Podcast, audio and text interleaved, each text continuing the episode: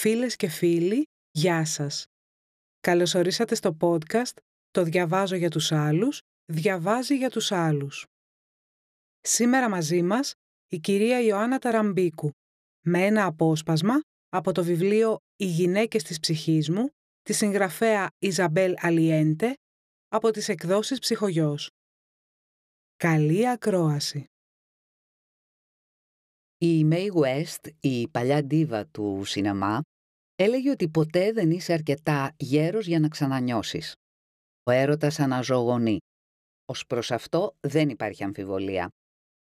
Ζω ένα καινούριο έρωτα. Κι ίσως γι' αυτό νιώθω υγιής και ενθουσιώδης, σαν να ήμουν 30 χρόνια νεότερη. Στην περίπτωσή μου, πρόκειται για ένα τεράστιο πλεόνασμα ενδορφίνης, της ορμόνης της ευτυχίας.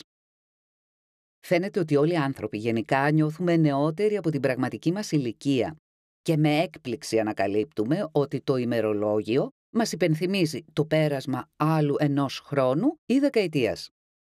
Ο χρόνος φεύγει μέσα από τα χέρια μας. Ξεχνώ τόσο πολύ την ηλικία μου που σαστίζω καμιά φορά όταν μου προσφέρουν μία θέση στο λεωφορείο. Νιώθω νέα γιατί ακόμη μπορώ να κυλιέμαι στο πάτωμα με τα σκυλιά, να το σκάω για παγωτό, να θυμάμαι τι έφαγα για πρωινό και να κάνω έρωτα γελώντας. Από σύνεση ωστόσο, δεν δοκιμάζω τα όρια μου και δέχομαι στοικά τους περιορισμούς μου. Έχω κόψει ορισμένα πράγματα και μετράω το χρόνο μου, γιατί οτιδήποτε κάνω απαιτεί περισσότερο χρόνο.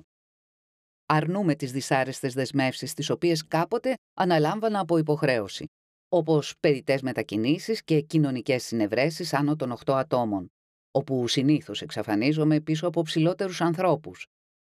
Αποφεύγω τα θορυβόδη παιδιά και τους κακότροπους ενηλίκους. Φυσικό είναι σύν το χρόνο να έρχονται και οι εκπτώσεις. Χάνουμε ανθρώπους, ζώα, μέρη και φυσικά την ακατάβλητη ενέργεια της νεότητας.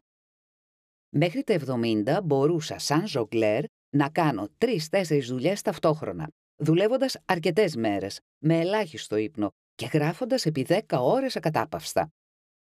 Ήμουν πιο ευέλικτη και δυνατή. Μπορούσα να σηκωθώ το πρωί πηδώντας από το κρεβάτι μου και να προσγειωθώ με χάρη στο δάπεδο, έτοιμη να κάνω ντους και να ξεκινήσω τη μέρα. Χουζούρι στο κρεβάτι, άραγμα τις Κυριακές, σχέστα το μεσημέρι; Καμία σχέση με μένα. Τώρα ασέρνομαι από το κρεβάτι προσεκτικά, να μην ενοχλήσω το σύντροφό μου και τα σκυλιά. Έχω μόνο μία ευθύνη, να γράψω, και μου παίρνει μία αιωνιότητα να ξεκινήσω. Δεν μπορώ να το κάνω πάνω από 4 ή 5 ώρες και αυτό το καταφέρνω με πολύ καφέ και τη δύναμη της θέλησης. Ο David Sinclair, ο βιολόγος και καθηγητής γενετικής της Ιατρικής Σχολής του Χάρβαρντ και συγγραφέας αρκετών βιβλίων, υποστηρίζει ότι το γύρας είναι μια ασθένεια και πρέπει να αντιμετωπιστεί ως τέτοια. Τα πειράματά του σε μοριακό επίπεδο κατάφεραν να σταματήσουν και σε ορισμένες περιπτώσεις να ανατρέψουν τη διαδικασία γύρανσης σε ποντίκια. Υποστηρίζει ότι υπάρχει ήδη η τεχνολογία, ώστε στο εγγύς μέλλον να μπορούμε να αποφεύγουμε τα συμπτώματα και τις ασθένειες του γύρατος, όντας χορτοφάγοι και παίρνοντας ένα χάπι κάθε πρωί.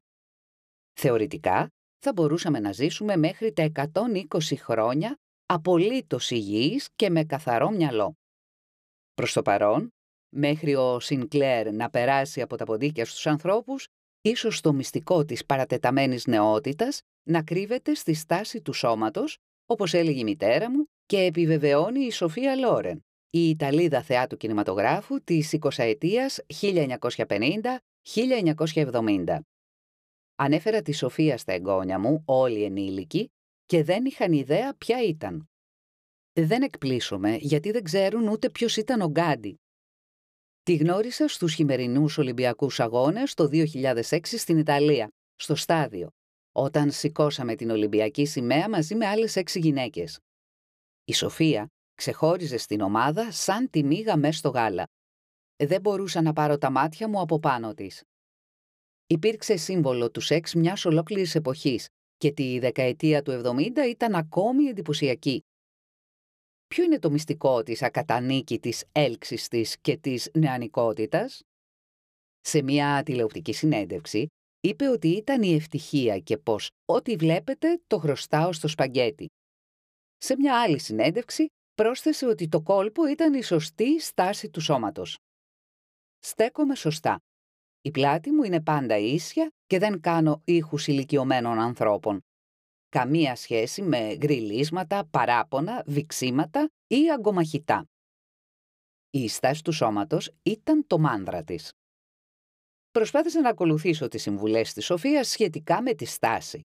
Αλλά όσον αφορά την ανοησία με το σπαγκέτι, το επιχείρησα και πήρα 5 κιλά. Δεν υπάρχει κάτι λάθος στο να γερνάς, εκτός του ότι η μητέρα φύση απορρίπτει τους ηλικιωμένους. Μόλις τελειώσουν τα αναπαραγωγικά χρόνια και μεγαλώσουμε τα παιδιά μας, γινόμαστε αναλώσιμοι. Υποθέτω ότι σε κάποια απομακρυσμένα μέρη, όπως σε κάποιο υποθετικό χωριό του Βόρνεο, η ηλικία είναι αξιοσέβαστη και κανένας δεν θέλει να δείχνει νέος. Είναι προτιμότερο να δείχνεις μεγαλύτερος για να σε σέβονται, κάτι τέτοιο όμως δεν ισχύει σε άλλα μέρη. Σήμερα η προκατάληψη κατά της ηλικίας είναι κατακριτέα. Όπως πριν από μία δεκαετία καταγγέλθηκε ο σεξισμός ή ο ρατσισμός, αλλά κανενός το αυτή δεν υδρώνει. Μιλάμε για μία μνημειώδη βιομηχανία αντιγύρανσης, λες και το γύρας είναι κάποια ατέλεια του χαρακτήρα. Κάποτε η ενηλικίωση γινόταν στη δεκαετία των 20, η οριμότητα στα 40 και το γύρας ξεκινούσε γύρω στα 50. Σήμερα η εφηβεία εκτείνεται μέχρι την ηλικία των 30 ή 40. Οριμότητα θεωρείται η δεκαετία των 60 και το γύρας ξεκινά μετά τα 80. Η νεότητα έχει επιμεκκυνθεί ώστε να συμβαδίζει με εκείνους τους baby boomers, τη γενιά που γεννήθηκε μετά το Δεύτερο Παγκόσμιο Πόλεμο στις Ηνωμένες Πολιτείες η οποία έχει καθορίσει κατά το δοκούν πολλές από τις πτυχές της κουλτούρας του τελευταίου μισού του αιώνα. Τέλος πάντων, ακόμα κι αν κρατήσουμε την ψευδέστηση της νιώτης, η πλειονότητα των ανθρώπων της ηλικίας μου βαδίζει προς την παρακμή και αργά ή γρήγορα όλοι θα καταλήξουμε νεκροί πριν καταρριφθεί η προκατάληψη της ηλικίας. Δεν θα προλάβω να υποφεληθώ από αυτές τις πρόοδους της επιστήμης. Τα εγγόνια μου όμως σίγουρα θα φτάσουν τα 100 σε καταπληκτική φόρμα. Είμαι ικανοποιημένη που γερνάω καλά και γι' αυτό έχω ορισμένους κανόνες. Δεν κάνω πλέον εύκολα παραχωρήσεις. Αντιώς στα ψηλά τα κούνια, στις δίαιτες και στην υπομονή με τους ανόητους. Και έχω μάθει να λέω όχι σε ό,τι δεν μου αρέσει, χωρίς να αισθάνομαι ενοχή. Η ζωή μου είναι καλύτερη τώρα το θέμα μου όμως δεν είναι η ανάπαυση του πολεμιστή. Προτιμώ να διατηρήσω λίγη φλόγα στο αίμα και στο μυαλό. Ακούσαμε την Ιωάννα Ταραμπίκου να διαβάζει από το βιβλίο «Οι γυναίκες της ψυχής μου» τη συγγραφέα Ιζαμπέλ Αλιέντε από τις εκδόσεις Ψυχογιός. Κάντε εγγραφή στις πλατφόρμες Anchor, Spotify, Apple Podcasts, Google Podcasts, Breaker Pocketcasts και Radio Public για να ακούτε πρώτοι τα νέα μας επεισόδια.